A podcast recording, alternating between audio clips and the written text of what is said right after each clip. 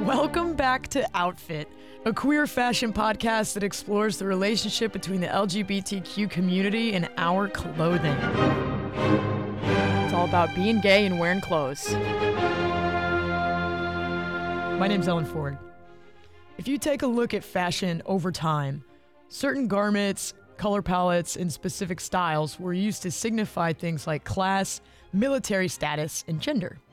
Over time, meaning and ownership shifted as societies shifted. Well, to the American woman, pants are a relatively new acquisition. To understand how pants and gender roles have evolved to what we know today, let's start in the 18th century.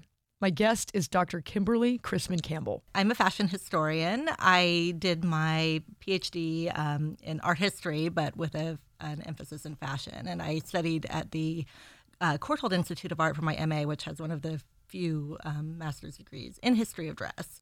Guys, she's a dress doctor. The 18th century has always been my, my first love in fashion history, and it's sort of like if you're interested in cars, uh, kind of the Formula One, but the fashion equivalent, because that's really where the innovation was taking place, where you had the biggest and the best. Uh, everyone was looking to France for the fashion inspiration. No matter which country uh, you were in, you were pretty much following French fashion. That was the ideal that everyone aspired to. And what were some of those those trends that they were setting, or what were they wearing that people's that people caught on to? Well, for men, um, the three piece suit was the latest and greatest in fashion. Mm-hmm. And of course, that consisted of um, coat, vest, and breeches rather than long trousers. Uh, mm-hmm. Uh, long trousers were the working man's garment. If you were a rich man, uh, you wore breeches. And um, what were the women wearing? Women were wearing the robe à la française or the robe à la anglaise. Uh, these are two different styles of dresses that are functionally pretty similar. Um, and again, a three piece outfit consisting of a robe like um, overgarment, um, a petticoat, which was actually a skirt underneath that you could see in the, in the front, and then a triangular um, piece called a stomacher that covered kind of where where the robe didn't close in the front. It sounds like if you're trying to picture all this, they're very different. Men's and women's dress are polar opposites almost. Right. Right. I, I mean, yes, there was a very clear uh, gender distinction between you know, the suit and the dress, but at the same time, a lot of things that we now consider to be gendered feminine were absolutely unisex um, lace, embroidery, silk and satin, high heels, jewelry, cosmetics. They were signs of wealth and taste rather than gender. Men who were dressed in a very elaborate or um, even at the time, um, feminine style were not considered to be homosexual. They were considered to be very heterosexual. They mm-hmm. were sort of more associated with the world of seducers, and you know they they understood women. They they related to women. You can't just look at a man in the 18th century and say, oh well, he's wearing lace and ribbons, yeah, uh, therefore he's gay. Uh, not at all. He's just a really stylish guy, right? Um, and the you know homosexual community was was very much underground and um, you know, the, it, it, was punishable by death, and of course that that absolutely happened at the mm-hmm. time. So it was not something that you you could advertise, and it was not advertised in the way that we might think today as well you're you're wearing an earring or you're wearing something you know flamboyant um, mm-hmm. everybody was flamboyant everybody was flamboyant so flamboyancy was was wealth and taste yes in 18th century European society, garments were categorized by your biological sex. And people didn't really stray too much from that. Petticoats are for females, breeches and trousers are for males. Most people only express their gender through their clothing, reflecting the sex they were assigned at birth.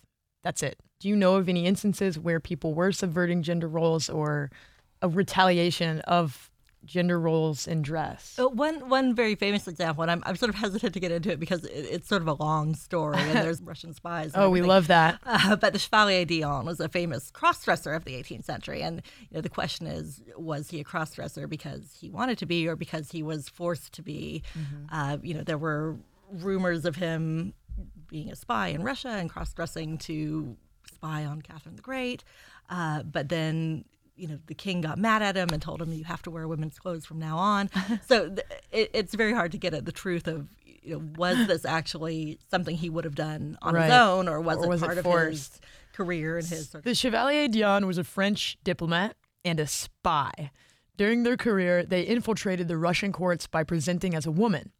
They lived much of their life as a woman and claimed to have been assigned female at birth. Upon death, the surgeon who examined their body found, quote, male organs in every respect, perfectly formed, as well as, quote, remarkably full breasts. This essentially suggests that d'Eon may have been born intersex. And I, I think the truth is actually somewhere in between. I think he did um, have a taste for cross dressing. Yeah. Um, I've looked at his wardrobe bills, and he was absolutely buying women's clothes for himself. And he made a lot of money by doing like fencing exhibitions in women's clothes. uh, so he was sort of a, a, a celebrity cross dresser. Yeah, it was it was a much more simplistic view of you know is he, you're either a man or a woman. You're Right. not you're not one trying to be the other. Right. And the question was which is he? Which is he? Yeah. Oh, I love that. Yeah. I love that. I'd like to think that if Chevalier d'Eon were alive today, they would feel comfortable using they them pronouns and could describe their gender identity as non binary or gender fluid or trans. Considering a king had the power to sentence people to cross dressing as punishment, European society is a long way from accepting women in trousers. Over in the United States, anti vagrancy laws basically said that disguising yourself was illegal, and those laws were being used to enforce gender norms in clothing. The New York Daily Times reported that a woman named Harriet French was arrested under this law in 1856 in order to, quote, get more wages. Another lady, Jenny Westbrook, was also dressing as a man in order to be paid like a man.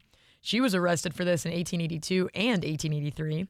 Her reasoning was that she could make $20 a week in her disguise, but as a sales lady in a fashionable store, the pay would only be one third that amount. There are a ton of examples of women dressing as men for lots of good reasons, which leads us to the dress reform era of the 1850s here in the United States. The, the history of trousers for women in, in Western fashion um, kind of begins with Amelia Bloomer in the mid um, 19th century, a feminist and dress reformer. Um, these were very voluminous um, knee length trousers that, you know, from a distance you might even mistake for, for a skirt because they were so full. This didn't really catch on. Um, there's some great letters uh, from Susan B. Anthony talking about how she tried to kind of wear this. The letter was actually to Elizabeth Cady Stanton, I think, where where you know they had both sort of experimented with bloomers, and although they found them comfortable and practical, they decided it wasn't worth the hassle that they got for Right. wearing them. Um, so they both kind of considered it a failed experiment. So Susan B. Anthony, let me get this straight. Susan B. Anthony writes a letter to Cady Stanton. Yes. And says, Hey girl, have you heard about these bloomers? As I recall, it was Elizabeth Cady Stanton who tried it tried it first and Uh-huh. then d- gave up on it. Right. it wasn't working. But Susan B. Anthony gave it a try anyway, and she, She said, "I'll also a shot." said, "Yeah." And she said, You know people what? I made feel fun you. of me. These- I don't Yeah. get these things. So it, So it was before its time. It did not catch on. Great news. I found these letters and pulled an excerpt of my favorite one where Cady Stanton describes the harassment women were subjected to. I will now have Jackie Johnson, host of Natch Butte podcast, read it to you.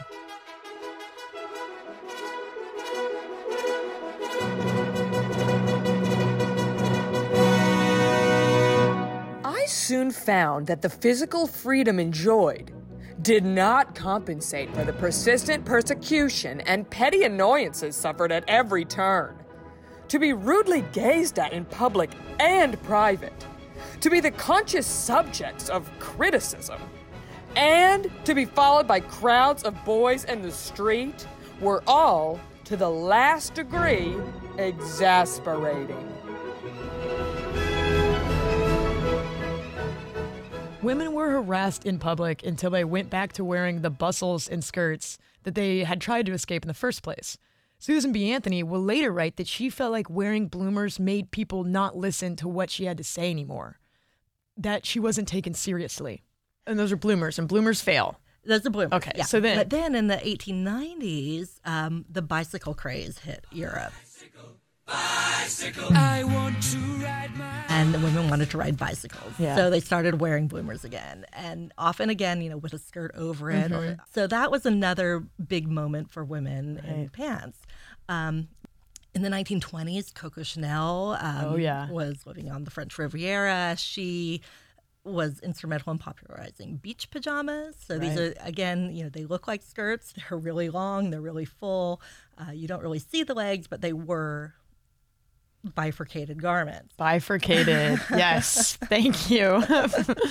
Bifurcated. Bifurcated such a useful garments. word. It's great. Uh, so Coco Chanel was one of the people who sort of repopularized these in, in the 20s and 30s for the beach, um, not really worn anywhere else. By by the 30s and 40s, he started getting um, kind of the pajama pant for evenings, or so the, sort of the formal evening pajama. um, in the 50s, you know, jeans and sort of the the rocker biker look became more mm-hmm. popular. You know, again, it, it tended to be a very casual, very sporty garment, but never really went away after that. Pants never really did go away, but it took a while for them to gain full social acceptance for women. I want to introduce my next guest, Florence Arrow. She goes by Flory, and she will turn 94 this year. Flory's perspective is important because she witnessed the coming of age for pants wearing women. We're about to walk into her house, which is in the heart of Los Angeles in a beautiful, quiet neighborhood. I hear you. Oh, hi, Flory. Hi, come on in. I'm You- Ellen. hi, Ellen. Nice to meet You to know, when I'm in the back of the house, it uh-huh. takes me a little while. That's okay. I didn't it. know if it worked or not, so I'm glad. Yeah, I know everybody says it, and then they bring it again, and I still didn't hear it. Yeah. So, you know, anyway, do come in. Flory was born in 1925 in the Bronx, New York. Her parents were Russian Jews who immigrated in the early 1920s. Both of her parents knew how to sew and got jobs in the garment district of New York. So my dad started working in a factory that made suits and cloaks, uh, women's suits and cloaks. Can't remember the name of the store, but high end. Like a suit would sell for two hundred dollars. And back then, Then two hundred dollars, my mother could live months on. $200 in 1920 I is the not equivalent of $5,289.12. So, yeah, high end. So, because your father was working sewing women's suits, and sounds like your mother was also working mm-hmm. in the clothing industry, where did your clothes come from? from them. What they would do in several factories, each person would do what they do oh, in the shop. Uh-huh. We didn't have a lot of money, or I would say money. but we wore beautiful clothes. Flory's clothes were mostly dresses and skirt suits and shorts, which were only reserved for what she calls the country. So I asked her about the first time she saw a woman in pants. One girl I know, she was three years older than me. I was probably about 13. And she had pants. What was that like? Unusual. Uh huh. And I loved them and I wanted to have them. So at this time, Flory is 13, which makes it 1938, and women wearing pants is unusual. She went on to tell me about her first pair of pants, which were jeans, and she won't get those for another seven years. The first, now maybe it was because it was jeans. I remember it a lot. I loved them. You bought them. I bought them. Okay. Oh yeah, that my mother didn't do. But I only wore them, what we say, in the country. I would never wear them to school. Was it a dress code rule or just uncomfortable for you personally? Well, that's what it was. Yeah. There wasn't any. If, if you don't know any different, then you you don't know. Yeah. That's it. Eventually, Flory's life will lead her to Los Angeles. She'll get married, buy a house, and start a family. Her daughter, Hillary, is about to become a legend at the elementary school across the street. As of the 1960s, girls still wear dresses to school, and Hillary is having none of it. She always hated not wearing pants to school. Really? because she says I like to go on the things to climb, and she uh-huh. says, and you know the boys are all want to look up your dress, Yep. and she didn't like that, so she was always very upset. So she came home one day. My husband was a lawyer. Mm-hmm. She comes home and she's complaining that I don't like it when I can't wear pants and uh-huh. then. And it's about I had a feeling that Hillary might have some thoughts of her own to add, so I called her. Hi, this is Hillary. Hey, Hillary, it's Ellen. Hi, how are you? I'm fine. How are you? good. I understand you had a nice chat with my mom. I sure did. She said uh, you didn't like the little boys on the playground looking up your skirts and dresses. no. Not what I wanted in fourth and fifth grade. Yeah. So so she told me you, you did something about it. It was it was kind of an ongoing, you know, saga at the school, but um Oh, really?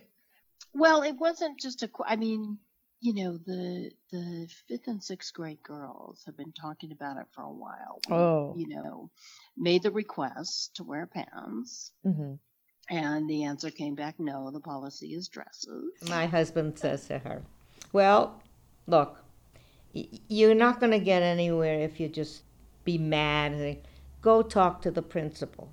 And the principal was a woman. Yes, very nice. She was terrific. Everybody loved her. Great. But she was against pants. Really? You know, we were told no, and then we got we all got together, and it was a group of the fifth and sixth grade girls. Oh, awesome. And so we decided we staged a sit-in because it was 69 or 70. That's right? what that's what you do. what do. So the bell rang, we all line up, we walk up to the class, we go upstairs, and we got up to the door of the classroom and all the girls just sat down. She was very brave. So the principal called an assembly, you know, with the 5th and 6th grade girls. So she goes and talks to the principal and tells the principal that she doesn't think it's fair. The response from the principal was very consistent, which was, you know, tradition. It was, you know, traditionally girls wear dresses and skirts to school. That's always been the rule. hmm You know, there's, you know, that's just the way it is. I mean, she had no reason. So she comes home, and my husband's, okay, what happened? And he goes, tell me exactly the words she used. So, what she had said to us at the assembly after listening to everything, she's, you know, she said, well, you know, I've heard your So she said, well, she said, I, I don't, don't want, want you to wear pants. Hmm.